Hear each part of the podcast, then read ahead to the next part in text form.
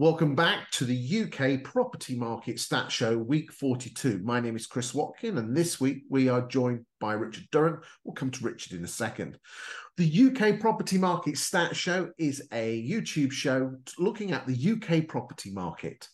There's an awful lot of stats out there that measure what's happening in the property market, the stuff like the land registry and the stuff from the nationwide or banks and building societies like the Halifax Yet an awful lot of that data is between two months and nine months out of date. By looking at what's happening in the UK property market this week, we can actually find out what's going to be happening to those indices in two, six, nine months' time. By looking at the number of properties coming on the market, we can see how supply and demand is doing. We can see whether prices are being reduced. We can see how many houses are selling and whether sales are falling through. The, the, the, show itself is split into three sections. The first bit is talking about the national picture. Then we spend a little bit of time on the regional stuff where you can actually download the stuff and compare it with yours, your town. And then finally, we end up on a city or um, a town and look really closely at that particular location, uh, comparing and contrasting the different estate agents. And this week, we are focusing on Chelsea. I'd like to introduce uh, our regular guest to the show, Richard Durrant from the uh, Relocation Agent Network. What he doesn't know about estate agency isn't worth knowing. He's a switched on guy and he's a bit of a data geek like me. Richard, thanks for joining us this week. Morning, Chris. How are you? All right, mate. It's a bit rainy today. It's Thursday, the 26th of October, so this will be coming out tomorrow. And we've got some beautiful stats. I know you love your stats. So, Chris, before we start looking at the stats or facts as I call them, just a quick question. You've obviously been out and about, and I saw you at the ESTAs last week. What's the general feel from agents? You know, putting aside what the stats may or may not tell us, what's the general view? How's the feeling? Well, it's interesting you use the word feeling there, Richard. At the end of the day, humans have, have two sides to the brain. They have the factual side and the emotional side. And what I've noticed is this: is is that there seems to be a polarization of estate agents. In the fact is that there are some estate agents who are finding the current market really hard work, and there are some estate agents who are actually really, really enjoying it. Now, the ESTAs is probably a little bit of a, a self-selected you know they're there they're the winners. So the, the, the feeling in the room at the ESTAs last week which anyone who's not an estate agent the ESTAs is like a what like the oscars one of the two or three biggest estate agency uh, awards and conferences the feeling in the room was really really upbeat. But again they're winners. They probably had a few lager shandies. But the, even before the, the the alcohol touched their lips the, the general feeling is in that room that it was it was things weren't that bad but there are, if you look at the social media and certain Facebook groups, there is a feeling from other agents that it's really hard work. And I think it's the classic uh, glass half full or glass half empty, and it's mindset. And, uh, you know, I th- I th- it is hard work. We, as a state agent, you know, the last few years has been very much order taking a state agency, and now we actually have to work for our money. So, I think the general feeling is, in a nutshell, is there's a polarization between the ones that seem to do well or getting better, and the ones that are finding it hard work are finding it even harder hard work. Richard and Chris, I'm sure we'll go on to talk about it uh, a bit more during the show. But do you think this has got anything to do with sort of an experience gap? So I don't know. In my opinion, a branch manager has probably got four years' experience, maybe a bit more. But but most branch managers will be offered that position at four years what what I'm certainly seeing is the businesses which are owner led, and what I mean by owner led is they are on the coalface doing the valuations, having the negotiation conversations, all are reporting really strong business. Yet the businesses which may the owner of a business will not be in the branch on a day to day basis are suggesting it's a really tough time. And is that because the branch managers and the listers haven't worked in a tough market because we haven't had one for 10 plus years? Well, th- those of us, those of us with slightly grey hair or receding hairlines, will remember the the times of 2008. Some of us with even more grey hair can remember the times of the 90s. Um, I, I, I became an estate agent in 1993, and those years of 93 to 97 were almost doldrum like, where you had, you know, you you had hundreds of properties for sale and you were still only selling 20 or 30 months and and they were all in negative equity. I joined in 96 and we had a we had a portfolio of properties where you weren't talking about a five grand price reduction um, because they got 50 grand equity in the property. Every single property on our books was in negative equity and it was how much of a hit they were prepared to take. Certainly, and and I think um, it is you know it is those area managers who have who have been through a tough market. It is your responsibility to teach your guys and girls. You know, for the last few years, structured vendor calls and vendor management has has not been existing because the houses were selling. You know, it's getting back. I know it sounds so boring, but getting back to basics of you know, get if you if, if the valuer overcooks it slightly to get it on the market, what are you doing? Not after 12 weeks. What are you doing after three or four weeks to get the price down? Have you got a structure? Have you got a clearly defined structure on your vendor calls? Are you actually making those calls? It's boring and dull work, but at the end of the day, it's jobs that need doing. I think it's also I think it's also having the right people doing the right job, isn't it? And and when I say that, are you sending out your Saturday viewing assistant to do the second viewing on the house with a not on market local vendor who's second viewing the property. Who's even taking the offers? Because there's one part of the negotiation of the offer, who's putting forward the offer, but actually who's receiving the offer? Should there be a process where somebody phones up to make an offer and I say, I'm going to I'm going to ask Chris to give you a call back because he's dealing with that property. And therefore, when Chris has that initial conversation about the offer, he will glean all of the relevant information. Absolutely bang on. Probably let's go down that rabbit hole a little bit later in this chat and let's go and have a look at the stats.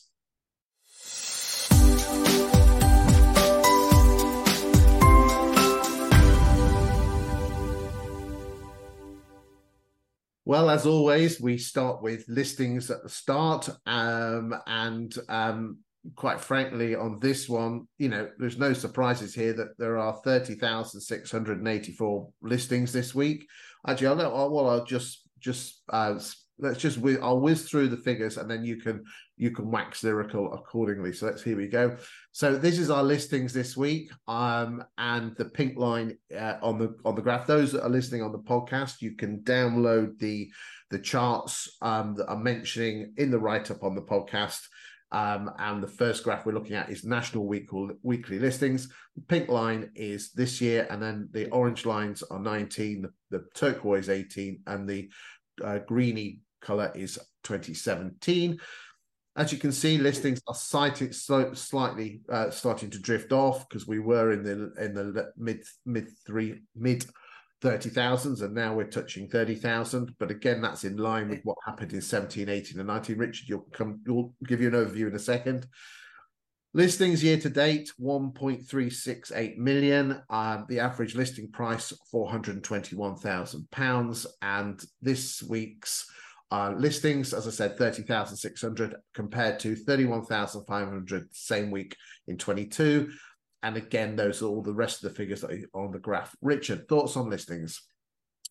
I think that actually, I think it's a bit surprising when you're speaking to agents that the listing numbers are where they are. I think if you look at that chart, it's like a child's tracing, isn't it? The pink line is the guidelines, and occasionally it's going off offline, but ultimately it's following exactly the same pattern. it, it is a it's it is a you know I, I, you know, it's a very strange thing to say, but it, if those people are coming for looking some weird and wonderful stats, I mean, listings are very, very important. Back in 2008, everyone dumped their houses on the market, and listings went through the roof. It's so important to keep an eye on these on these listing numbers because this is what's going to tell us if you know if everyone dumps their houses on the market, then there'll be too much supply, and general economics will show that that prices will come crashing down. Um, that's just in line with 17, 18, or 19. Sorry, Richard, carry on.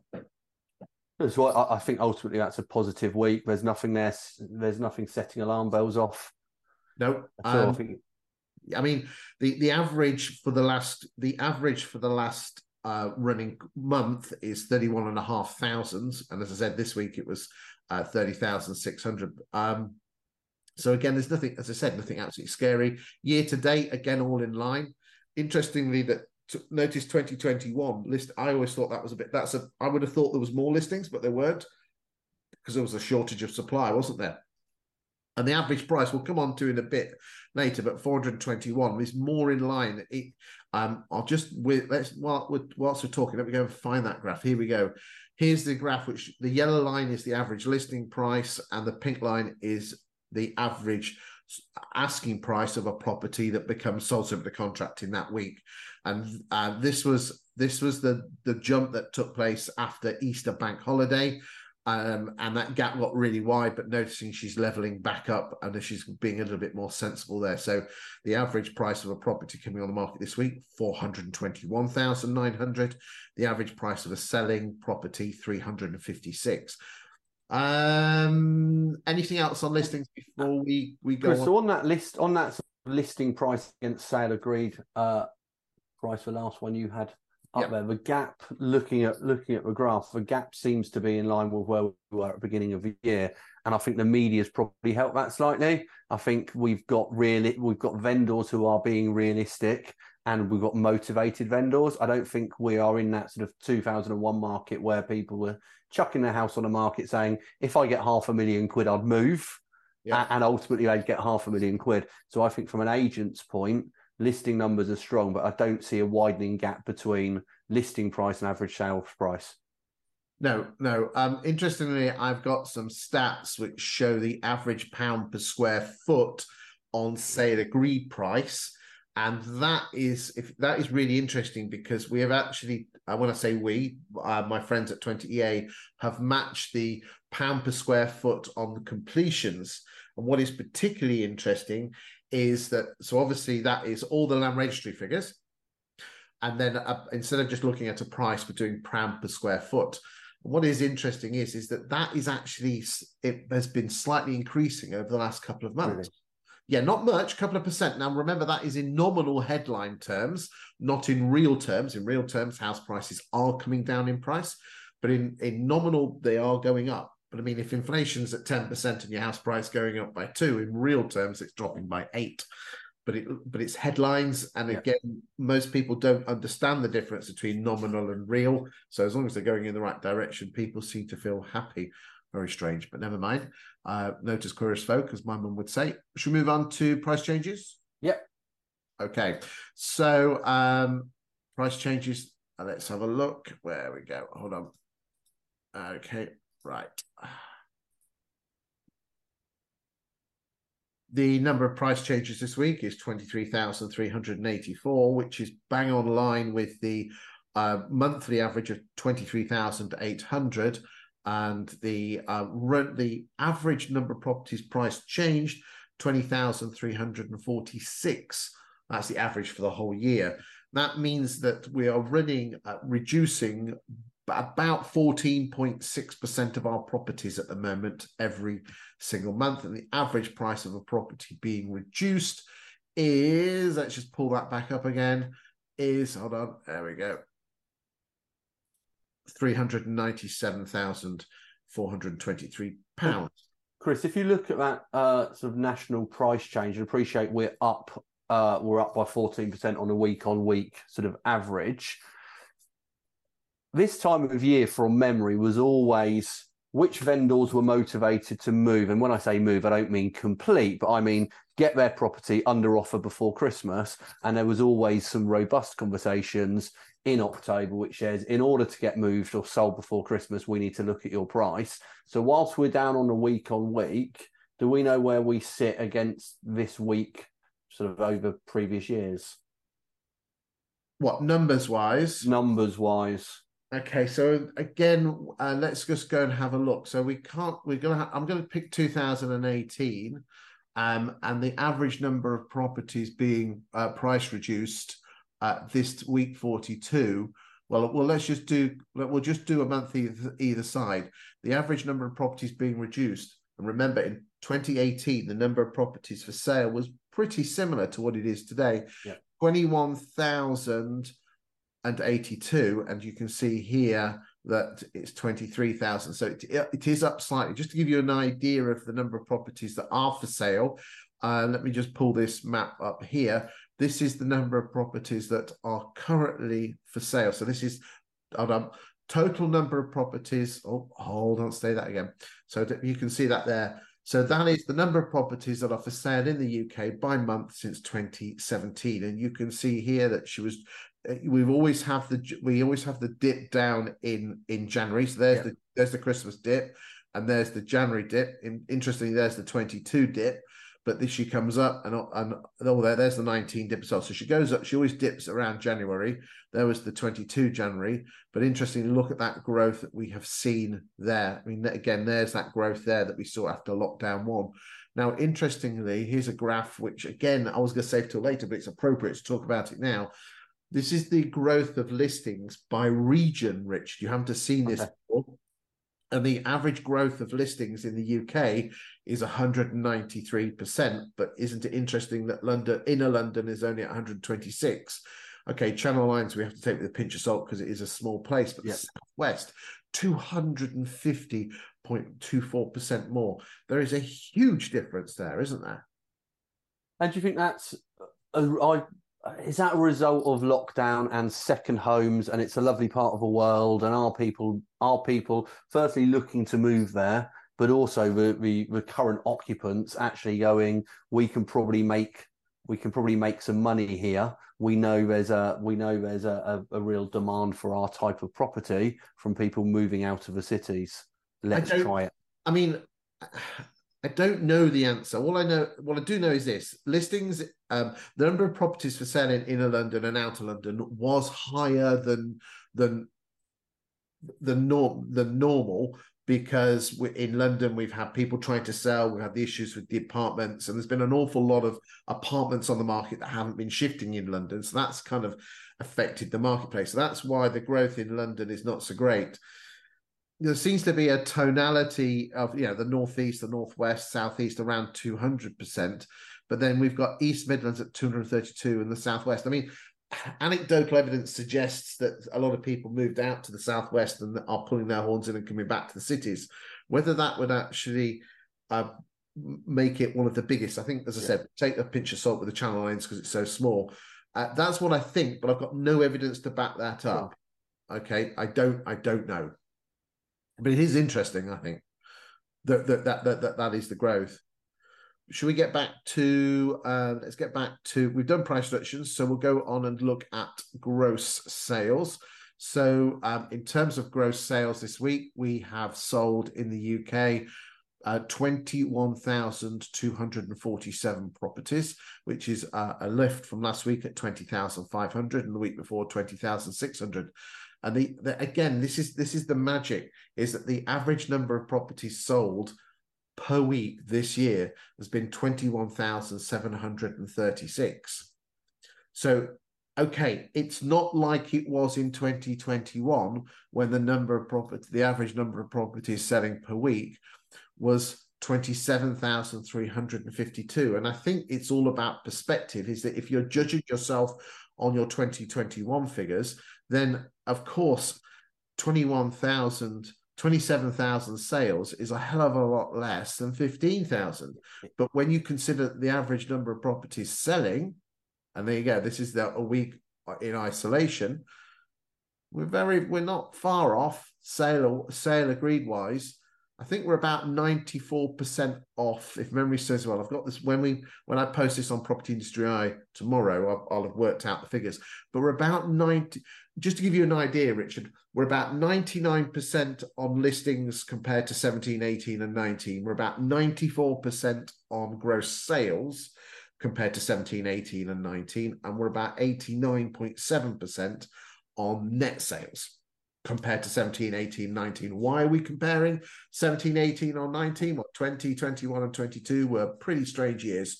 So I think we have to take those with a and, so- and I think we're guilty of letting the exceptional become the expected, aren't we? So ultimately in 2018, if you'd have asked most agents, would you happily carry on this volume for the next 10 years of your life? Most people would have said, absolutely. We're now sat here five years later, disappointed that, uh, that the levels, which seem to be in line with 2018, are the levels we're seeing.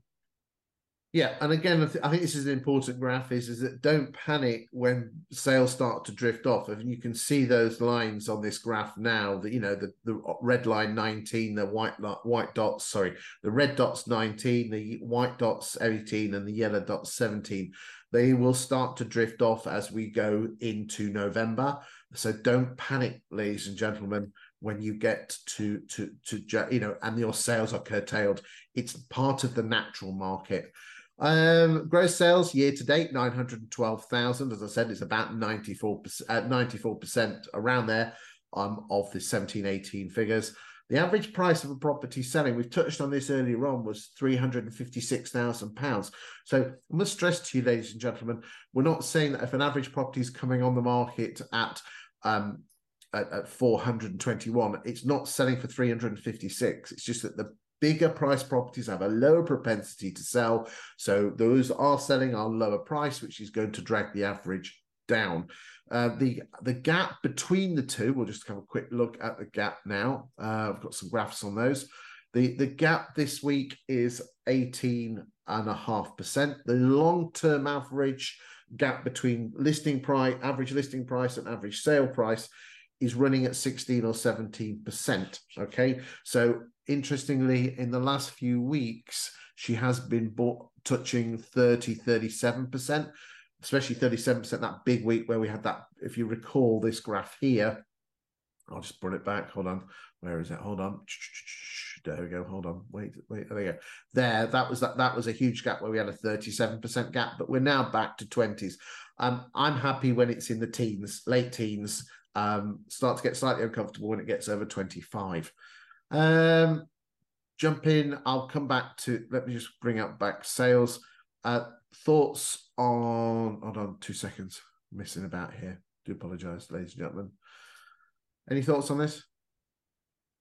I, I actually think it's fairly encouraging. I think that without the the stats, people would suggest the market's worse than it is. I think we're just seeing it's in line. I'm fairly surprised that that 356 isn't lower, um, because we're actually up on or up on most years. Agents are reporting bigger price reductions, reducing by at least five to ten percent. We're not seeing that number here.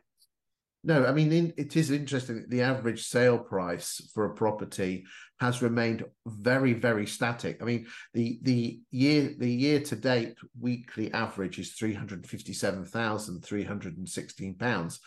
And that what is really weird is, and again, we'll just have a quick look at this graph here. Look, it's really tight. It's not. It's been as low as three thirty, and has been as high as three seventy. That is really tight. You know that what's here. I mean, the, the listing price. It's all over. It's like it's like a roller coaster. Um. Okay, let's get. So let's move on and look at fall throughs. So that's the raw numbers. The raw number of fall throughs this week is um, 5,000 5,700 exactly, which is slightly more than last week at 5,300, 5,400. Week before, 5.8, week before, 5.7, the week before, 5.8, the week before, 5.7. Uh, I think a more important uh, percentage is the percentage rate. So yep. this week we were at 26.83%. The long term running average is 24.3%. Interestingly, look here 40.5% fall through rate last we could, you know, to some agents that's a distant memory, but that was the effect of the Kwasi Kwarteng budget. Five percent of your sales, and we'll just bring that back. Look here, up here. This is the ignore the Christmas spike, uh, but we have to put it on. But there, that's where we were last year. Look, that's where we are now. Thoughts on this? Look, I think we're in line. I think if you ask most agents who have done the job for the last 10, 15 years, uh, guess what would you suggest a fall through rate is? I think they're going to say somewhere between 20 and 25%. So, so yes, at 26%, we're ever so slightly over, but I think it's in par with most people's business models. Well, it's interesting. You talk to some agents and they'll say a third. I mean, to give you an, as I said, the long term average is 23.3 and the the year to date is 25.7% year to date. Okay. Right, let's move on to net sales. So, ladies and, uh, ladies and gentlemen, net sales is the number of gross sales this week less the fall throughs from your sales pipeline, which gives a net sale figure. Okay.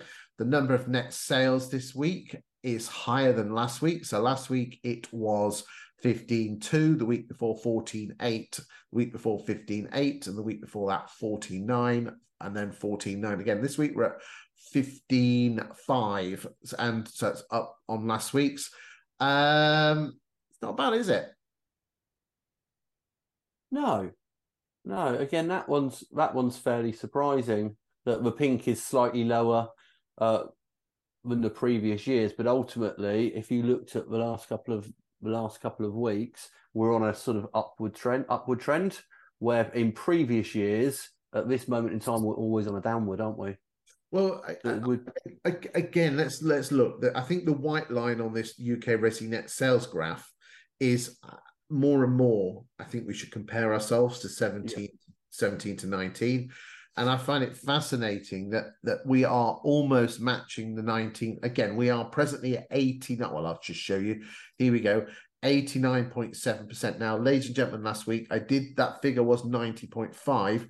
There was a mistake in that graph. I do apologize with regard to the way I dragged my um, spreadsheet across. So that last figure last week at 90.5 was a slight mistake. Uh, that should have been 89.9 if memory serves well. So apologies on that, ladies and gentlemen. But this week, 89.7. So year to date, net sales 683,661, which is 89.7% of the 17, 18, or 19 average. That is the number of net sales. Again, look at how the effect of 22 when there was only 11,000. But again, we are off the 17, 18, and 19. So again, let me repeat. We are at 19, roughly 99% on listings compared to 17, 18, or 19. We are at 94, 95% on gross sales compared to 17, 18, and 19. And we are at 89% on net sales compared to 17, 18, or 19. So listings are okay. Sales, gross sales are a bit lower, and net sales, so we're having slightly higher fall throughs. Um, anything else you want to say on set list before we move on? No, I, I, think it's about agents uh, managing their own expectations, looking at their business plans. If we're going to be at 90% um, of the sort of historic numbers we're comparing to 17, 18, what are you doing within your budgets? Are you increasing fees? Are you listing more? What are you doing? I think there's plenty of ways around it. I don't think we should take that 90% in isolation. Um, there's, you know, there was, there was a, there was a phrase uh, we used to use, and we certainly we certainly didn't make it up, um, but we but we stole it. But it was there is never a bad market for a good business. Bang on. At the end of the day, I think you know, um, estate agents you shouldn't be worried about house prices At the end of the day, what you should be worried about is are you getting your fair share of listings at decent fees? And and I think the magic is is what are you doing to get those fees up? We will come and look at that a little bit later when we look at Chelsea. So even if you're not in Chelsea, do do listen to that because we're going to show you a bit of kit which will prove that you get slightly higher. You can if you're good, you've got to be good at it, get your higher fees. We'll just spend a few little stats that might some might, might be of interest to you. The price changes as percentage of listings. Again, the long-term average is 42%, but this this week it was 76, which shows that estate agents really are working their stock. And gross sales as a percentage of listings, uh, again, um, slightly below, but as you would expect, because listings are at 99 and gross sales are at 94. Yeah that's again slightly below. But again, if you're coming, if you're remembering and reminiscing the year, good old days of 20 and 21 when you were selling basically 93% of what you were listing, of course it's going to feel bad. It's all about mindset. Okay. Now we we showed this graph last week, uh, but uh, again, you able to you just in case you didn't see it last week, you were on holiday. This is the level of agents' pipelines by unit numbers. The turquoise lines are all the September's. So um, so you've got something to contrast about. And again, isn't it interesting that the pipelines at the moment are approximately six or seven percent higher in September than they were in 17, 18, or 19. Again, it's all about perception, isn't it? I was just looking at that. We've got higher pipelines than we've had since 2020. Now, yeah. there's an argument which is saying properties are taking longer to to go through and the pipeline's taking longer to churn. But ultimately, if the sales numbers and the gross sales numbers are only dropping slightly, that's going to come through and result in revenue. Indeed, indeed. Um, some other bonus graphs for you, ladies and gentlemen.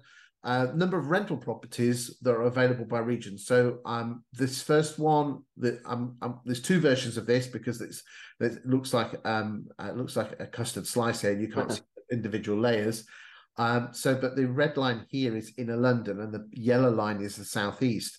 What is what particularly is interesting is look at that absolutely massive growth when everyone flooded out of London in the first lockdown. Yeah. So, you know, it went from 70,000. So there was doubling number of stock and then slowly she's been coming down. So what is particularly interesting is, is if you actually look at the average rents in London, average rents plummeted in 20 and they are now only 9% higher than they were.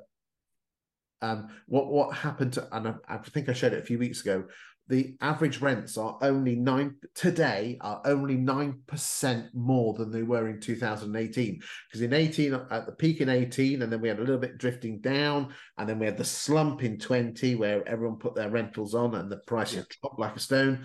And the net effect between late 18 and now is only 9%, but it's people's perception.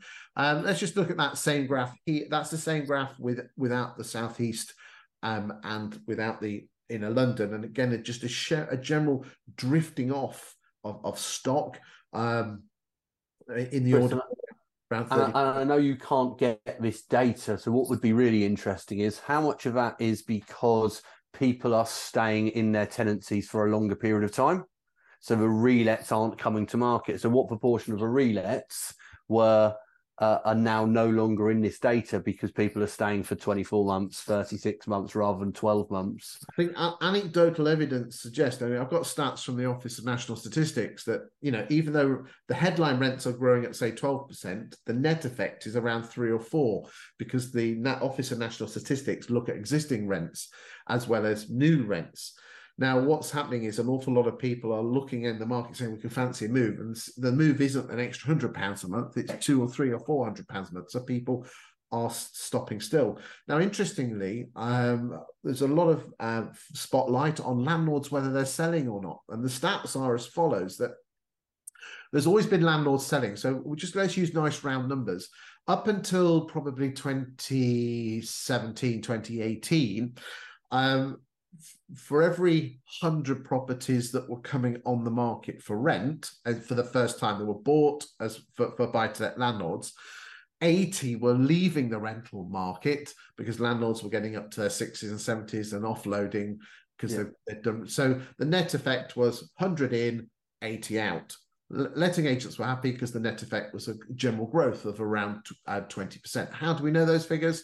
We've got the stamp duty uh, receipts from purchases and we have the capital gains receipts and the stuff coming out yeah. the other end. We now look at the stats at the moment. What we're finding is this: is that the um, the 80 has now gone up to about 145. Okay, this is landlords selling. So yeah. the, the, the number of landlords selling up has almost doubled. So again, if we're using the same numbers, it's gone from the selling has gone from 80 to 145. Now, what is particularly interesting is this is that if you ask most letting agents are landlords buying buy to let properties, what do you think most would say, Richard? I imagine they all say definitely not. That figure has only gone down 22%. So the 100 so so before you had 100 buying and 80 leaving, now you've got 145 selling and 8 about 80 buying. But the gap the net the net effect is 140 out 80 in, the net effect is a loss. And agents judge the, the buy to let market on their net properties under management, when in reality, they are landlords are still buying. They're just not Chris, so much. I also think we're guilty, and it's very it's very easy to sit here not doing the doing anymore and and criticize what agents may or may not be doing. Um, we've worked with a business which have really grown their lettings book, and if you look at all their lettings revenue, and if you look at what they're doing is they are not. I think we're guilty of Mr. or Mrs. Landlord says, I want to go to the market and sell. And all of the negs go, This is brilliant. I've got 200 first time buyers who'll buy this property. They chuck it on the portals and they sell it to the first time buyers. The best agents are going, Mr. or Mrs. Landlord, let's not go to the market. Let me speak to my investors who will be of a big benefit to you. Firstly, they'll take the property with a tenant in situ Secondly, it's not an emotional decision. They're buying it on a spreadsheet, essentially. And thirdly, we know they've got a really big deposit because they're getting a buy to let deposit or they're paying cash. Therefore, the best possible buyer is a is a landlord. Let me go and sell it to one of my landlords, and they will sell those properties. I think we're guilty of just chucking them onto the market and then being upset that our managed portfolio numbers are dropping.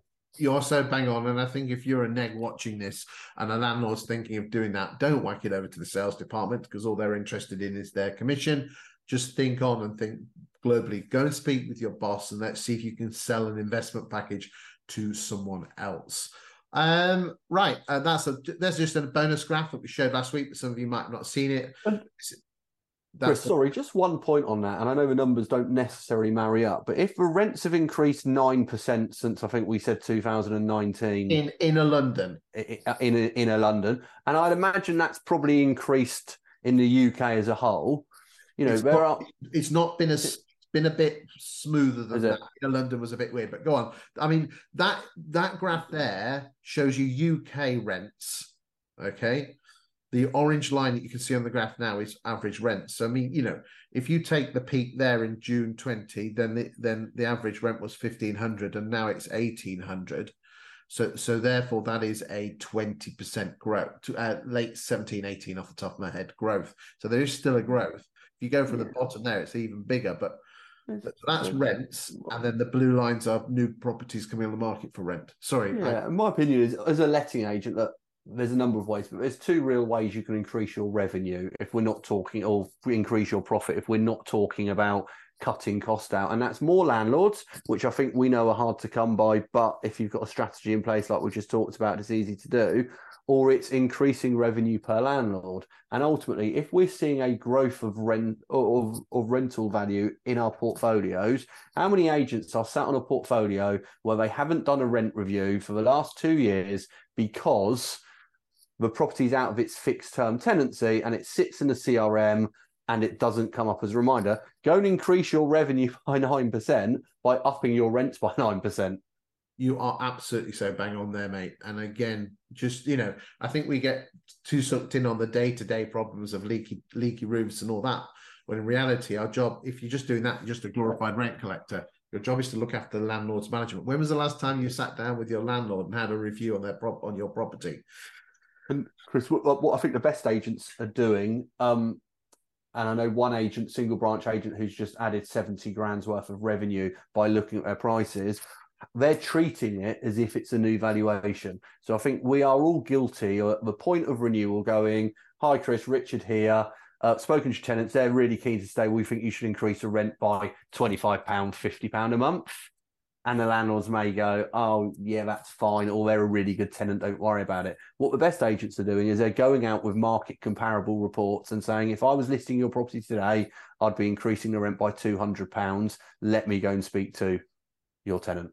And, and providing the same evidence to the tenant to justify.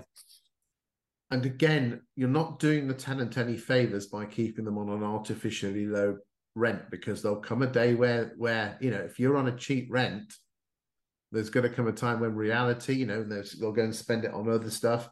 You know, yeah. she's a business, and I can see it from the point of view of the tenant. But at the end of the day, this is a business, and you as a landlord, you know, you don't have to go rack rent and go stupid. But it's that's what's causing an awful lot of problems at the moment, as you know, Richard. Is is people have been artificially holding their rents back because they've been a good tenant and been looking after the house, and all of a sudden they go into the open market, and the next jump up is not fifty quid; it's three or four hundred quid. Uh. And we all we're all guilty of when our wages rise, our, our expenses tend to rise with it. Um, yeah, and and would that solve potentially a bit of a retention issues we're seeing as an industry? So we're all losing landlords. Actually, if your landlords were getting market rent or potentially slightly over market rent at the moment, because I think you can inflate it, would they still be leaving in the volume that they're leaving? And the, uh, and it's I don't know the answer, but I would suggest probably not as many. That's an interesting rhetorical question. Um, right. Um, let's move on. So, what we're now going to do is spend no more than a couple of minutes looking at the regional stats. These, uh, all the charts that you see today, ladies and gentlemen, are available to download. If you're listening on the podcast, there's a link in the write up. If you're listening, watching this on YouTube, you scroll down to the bottom of the description. There is a WeTransfer link, and you can download these in high resolution because you won't be able to see them particularly well on the on the on the YouTube show. Um, and you can look at them. All the graphs are available on. You are not to use them on social media without my express permission, but I'm more than happy for you to use these on valuations to show vendors what's happening in the property market. I'm more than happy for you to take it out on laptops and things like that. So please do feel free to download those um, and use them on your valuations and internally. Um, so the rule of thumb with these these charts is is that there is um, green is good and red is bad, um, and we split it up into the regions. We're not going to spend long on these. Um, you can download these to your heart's content. Isn't it interesting though that the colours all tend to go in the same direction with regard to the region? So there isn't one region that's doing something anything weird. And again, we've looked at the regions in terms of gross sales as a percentage of listings, sales that fallen through, uh, price changes by listings, and net sales as a percentage of listing with the cumulative years, month, years to date on the net sales, gross sales, and listings. Um, have a look at those. As I said, on YouTube, you can't see those particularly well. So the purpose of those is to download them and have a look yourself. Okay, Richard, anything to say before we move on and go to Chelsea? Let's look at Chelsea.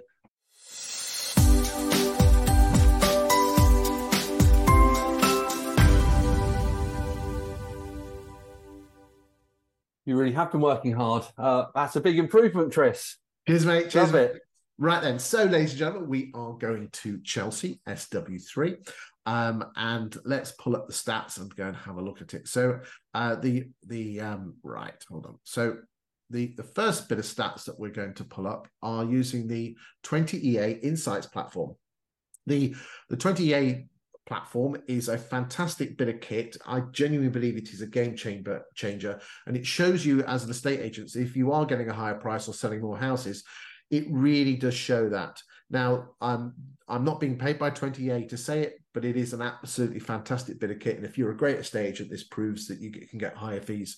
Um, do check them out. As I said, don't mention my name. I'm not on commission, although I bloody well should be.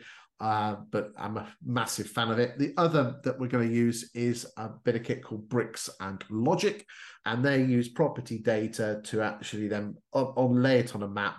Um, and and again, great bit of kit that doesn't cost an awful lot of money, and you can use this in your social media. Pardon me, to prove that you know what you're talking about. I mean, just to give you an idea, let's just have a look at this. Again, not being paid to use this, but do check them out. I mean, you know, this uh, this is SW3 here, so between Westminster and the Boltons here, above the, the Serpentine Park. Um, and you can you know you can just look at where the percentage of properties are. You can have a look at what's been happening to rents change in the last year and you can do the last five years. You can mess about with this to your heart's content and then put that into some social media. But i'm just a huge massive fan of bricks and logic. Let's go and look at the stats though in terms of the agents in um so um here we go Are you ready richard you, you've Yep. been here before so um, let's kick off. So we are looking at the 20EA platform and we're looking at the number of new instructions that have taken place since the 1st of January 2021 to the 25th of October 2023. And in terms of new instructions, it looks like there are, well, that's interesting. Uh, John D. Wood seemed to be the biggest agent by market share with regard to um, new listings, with 9.3%, 9.5%. Uh, Knight Frank at 9.3. Let- And we what we can do is just have a look at their market share growth and just see how each each agent is performing. So look, John D. Wood's been batting around between 5 and 15%. So they're not growing, they're just pretty static. Uh, so is Knight Frank. Let's look at Savills, slight uplift there. Foxtons, about the same. Interesting, Foxtons have really been pulling their socks up on listings. I don't think you guys.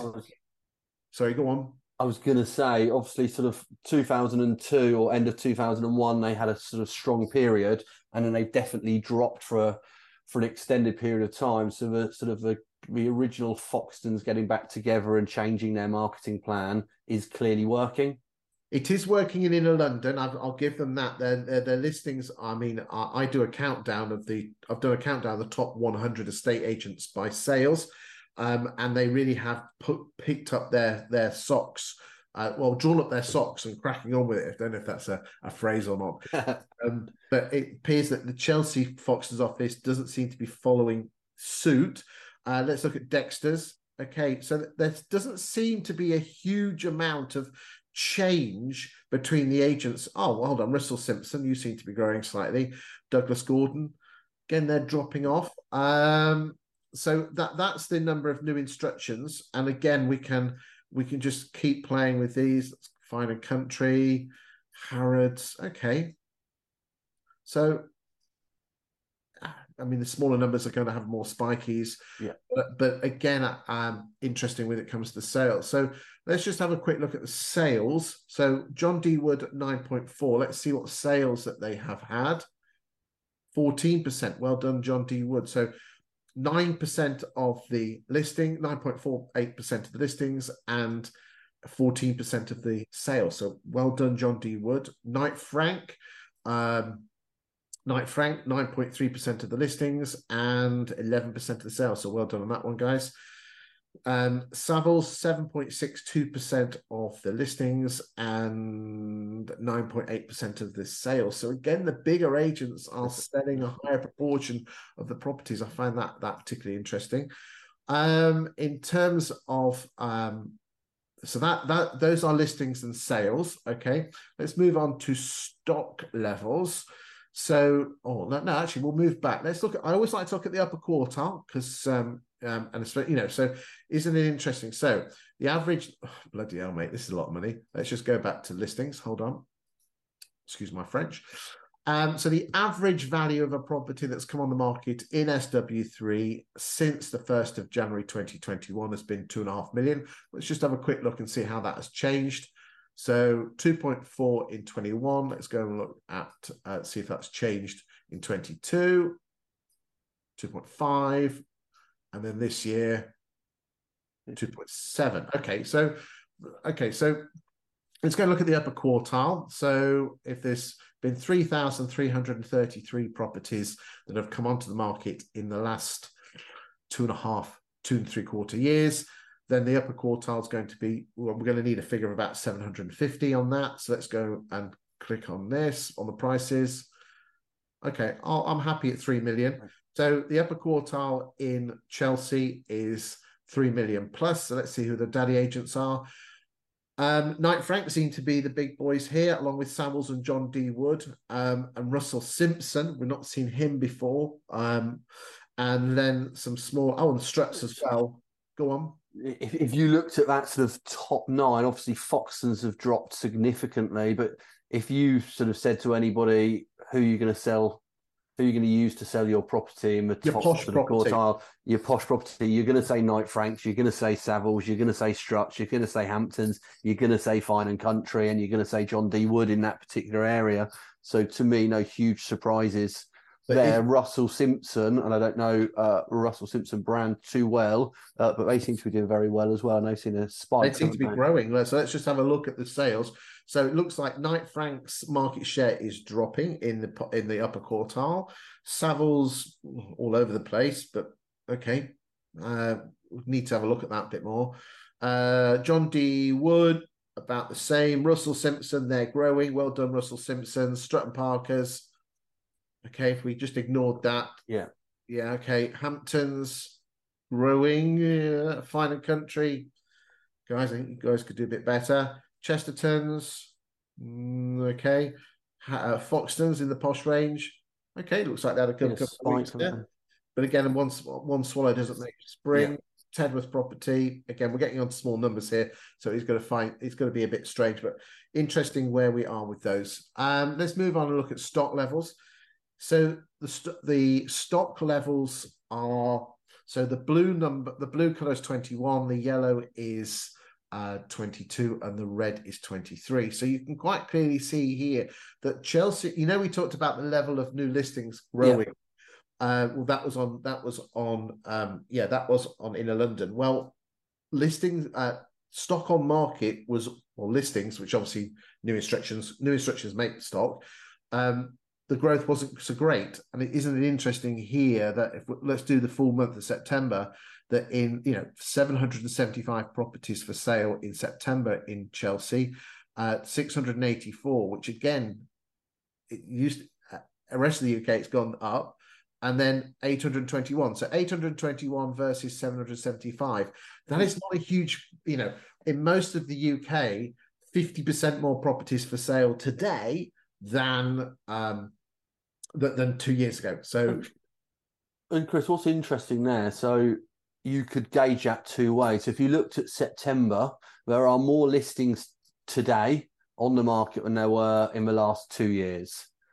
Where are we on new instructions? So is it that instruction levels uh, are at the same volume and we're not selling as much, or is it actually we're seeing new properties come to the market um, and instruction levels are up, and therefore we're in a really good place in Chelsea, especially with a uh, six million pound price. Right. Well, okay. If you can see the bar chart there, that is the number of new listings that are coming on by each month. The dark line, the dark is 21, the yellow is 22 and 23. So in Chelsea, there's not so much. Isn't it interesting that in July, look at the difference? This is again really, really interesting for those who are data geeks like me. Is in the rest of the UK, July and August has not seen, does not drift off in the last few years. It's just been a normal market. Yeah. This year, which is a bit more of a normal market compared to last two years, has been normal. Look at that drop. It like it looks like every estate agent and every homeowner in Chelsea goes away to Provence or uh, That's exactly where they are. Exactly.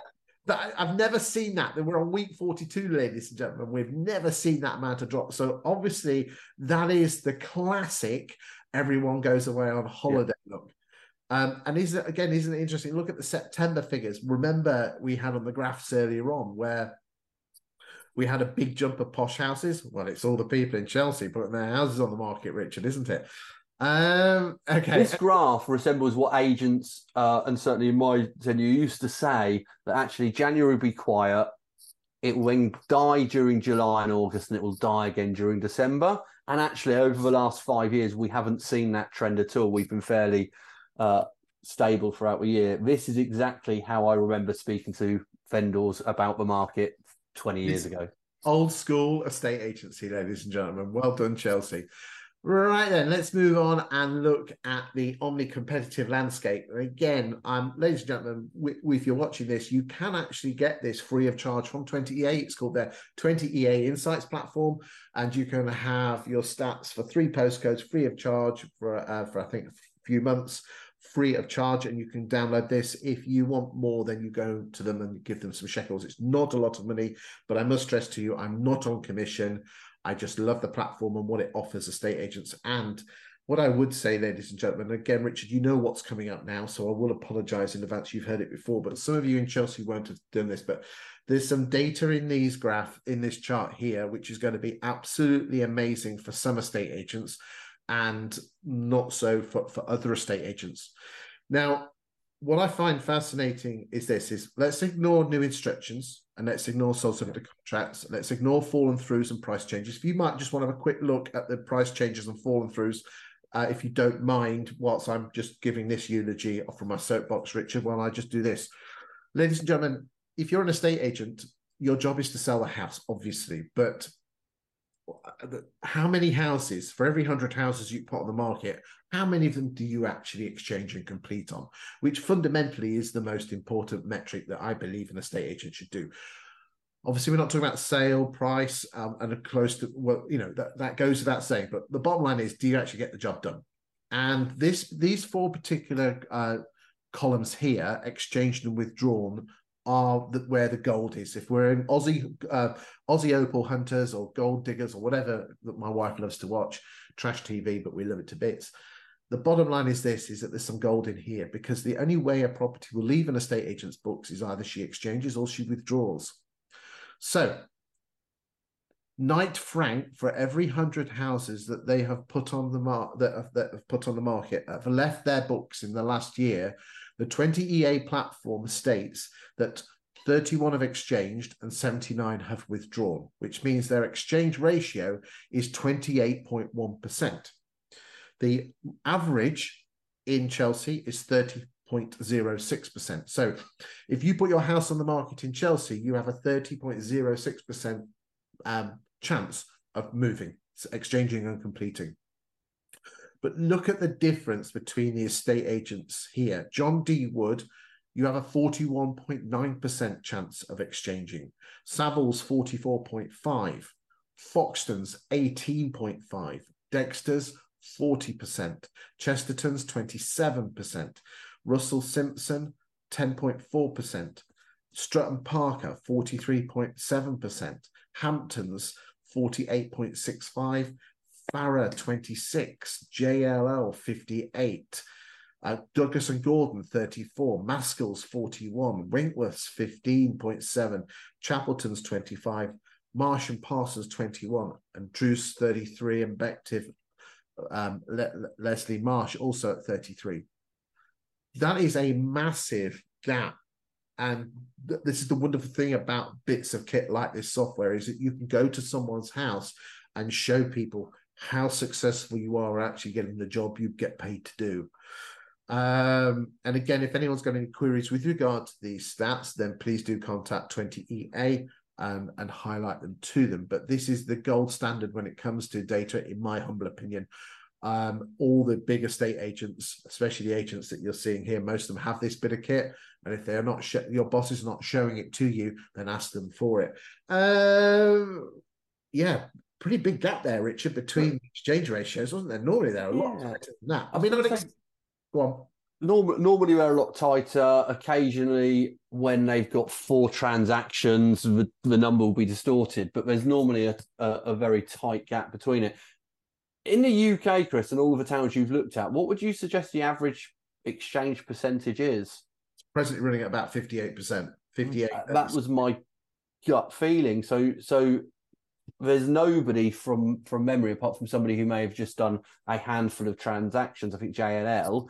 There's nobody even at 50%, are there? But the average is at 31%. So what's happening in Chelsea that well, means Well, London London is slightly higher than Chelsea. It's around 40, mid, early 40s off mem- going off memory. I haven't checked for a few weeks, but it doesn't change that much. London has a lower propensity to sell. Yeah. You know, if you go up north for every 100 houses you've got the market, you'll probably expect to shift at the moment 60 to 70 of them. In London, you would expect to shift about 40 of them. In the posher areas, that number goes down. The magic is to compare yourself with apples with apples Yeah. and compare yourself like with like. And that's why I love this bit of kit um, from 20EA because it enables you to compare yourself against other agents on the same football pitch. Um, interestingly, let's just spend just a couple. Um, the the number of properties coming on the market in the last 12 months compared to the number of properties coming on the market 12 months before that is 10.3% higher. So if your listings are lower than 10%, that means you're not keeping up with the market. Yeah. Interestingly, Dexter's have grown their market share by 49, Russell's at 45, Knight Frank at 26. And then we've got Douglas and Gordon at 52. Again, we have those issues with the, with those, and it looks like they're coming around now, which good luck to them with James and the team there. Um, this this this particular is quite a, a- an interesting graph. That, so what I'm doing here is you can see in the top right hand corner it says this year or last year, and you can see so the the x axis across the bottom is the number of properties putting on the market, and the y axis going up is the average price selling. So you can see that Russell Simpson do sell the posher houses. So again, I must stress to you, the exchange ratio on Russell Simpson is going to be lower because the posher houses don't sell as much. So do take that with a pinch of salt, ladies and gentlemen. Um, and it looks like Strutt and Parker, but then again, Strutt and Parker have got a decent exchange ratio. So maybe some work there for you guys at Russell Simpson. Um, and again, you can see here that uh, looks the biggest move we said, you know, Dexter's doesn't like Dexter's is oh here we are, Dexter's. So there's Dexter's moving out there. So number of instructions going up, which as we said was 49%. Uh, Knight Frank doing well at 26. You can see the, the the planet moving there. Savills not moving so much. And then Douglas and Gordon, where's Douglas? They're not on this map, but they they are going backwards. Bless them. Hopefully you can get that turned around. Any question? Any thoughts on the fall throughs and price changes on these? No, what's what's interesting, Chris, from a sort of shared learning perspective, is I was with an agent last week who has seen a marked increase in fees and and are averaging, not just saying it, are averaging one and a half percent in a really competitive market. And I said, How are you doing it? And they said, We're using 20EA stats to show what the likelihood of our competitors are of reducing the prices, sales falling through, and what we're exchanging. And we are is going this out here. Which is this graph here, which is, um, and I'll paraphrase slightly, we will sell your house. We will sell your house for the price we are.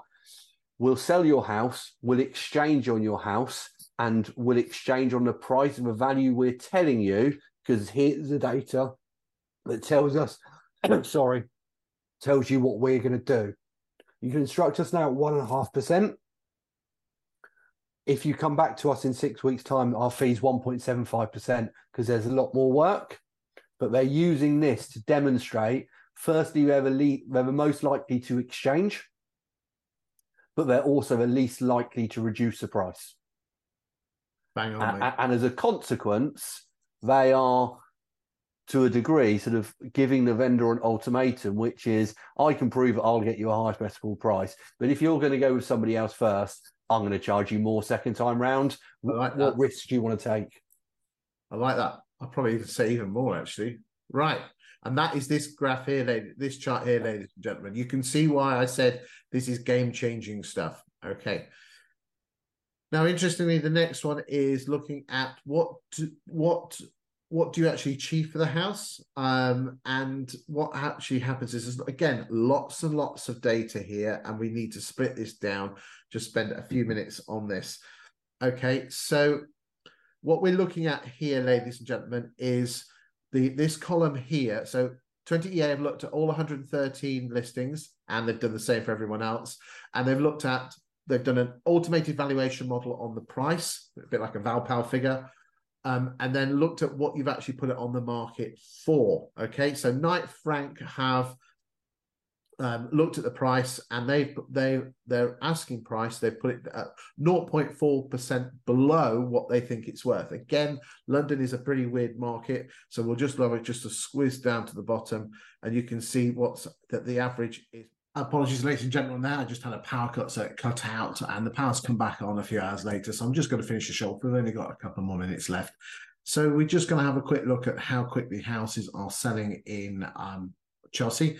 Interestingly, 138 days compared to the UK average of 50 days. That is quite a lot, um, and compared to the year before, where it was 139 days, and as I said, this year it's 138 days you can quite clearly see here with the blue line which agents are taking longer to sell and then how long they're taking through to get to com- completion. So new instructions to source of the contract you can see here. Okay, so uh, Farrer and Co seem to sell the quickest. Hamptons, then Chestertons, and then you've got the sale agreed to completion nut times there, and then the total number just there quick look at the list uh, with regard to the rentals, and you can quite clearly see here that Foxtons are the big agent with uh, 10% of the market. Um, obviously, they bought Douglas and Gordon's uh, book, so that's going to pump their pump their numbers up slightly. Uh, with Chestertons in second place, Knight Frank, John D Wood, Savills, Drakers are there. We haven't seen them before. Uh, Benham Reeves as well as in there. So you can see an awful lot there in terms of the number of properties coming on the market in the last 12 months compared to the 12 months before that. We've seen a growth of 3.1%. Um, interestingly, Marsh & Parsons have put more houses on the market. 4.1% of houses are um, under rent uh, with uh, online estate agents compared to the national average of 13.7. Most of that made up of OpenRent. Interestingly, OpenRent only 3.7% of the market. So, um, thank you very much for watching, ladies and gentlemen. Thank you, Richard, for uh, what you did during the show. Uh, you'll be watching this afterwards. And we look forward to seeing you next week, week 43, where I'll have another special guest on what's happening in the UK property market. Thank you very much.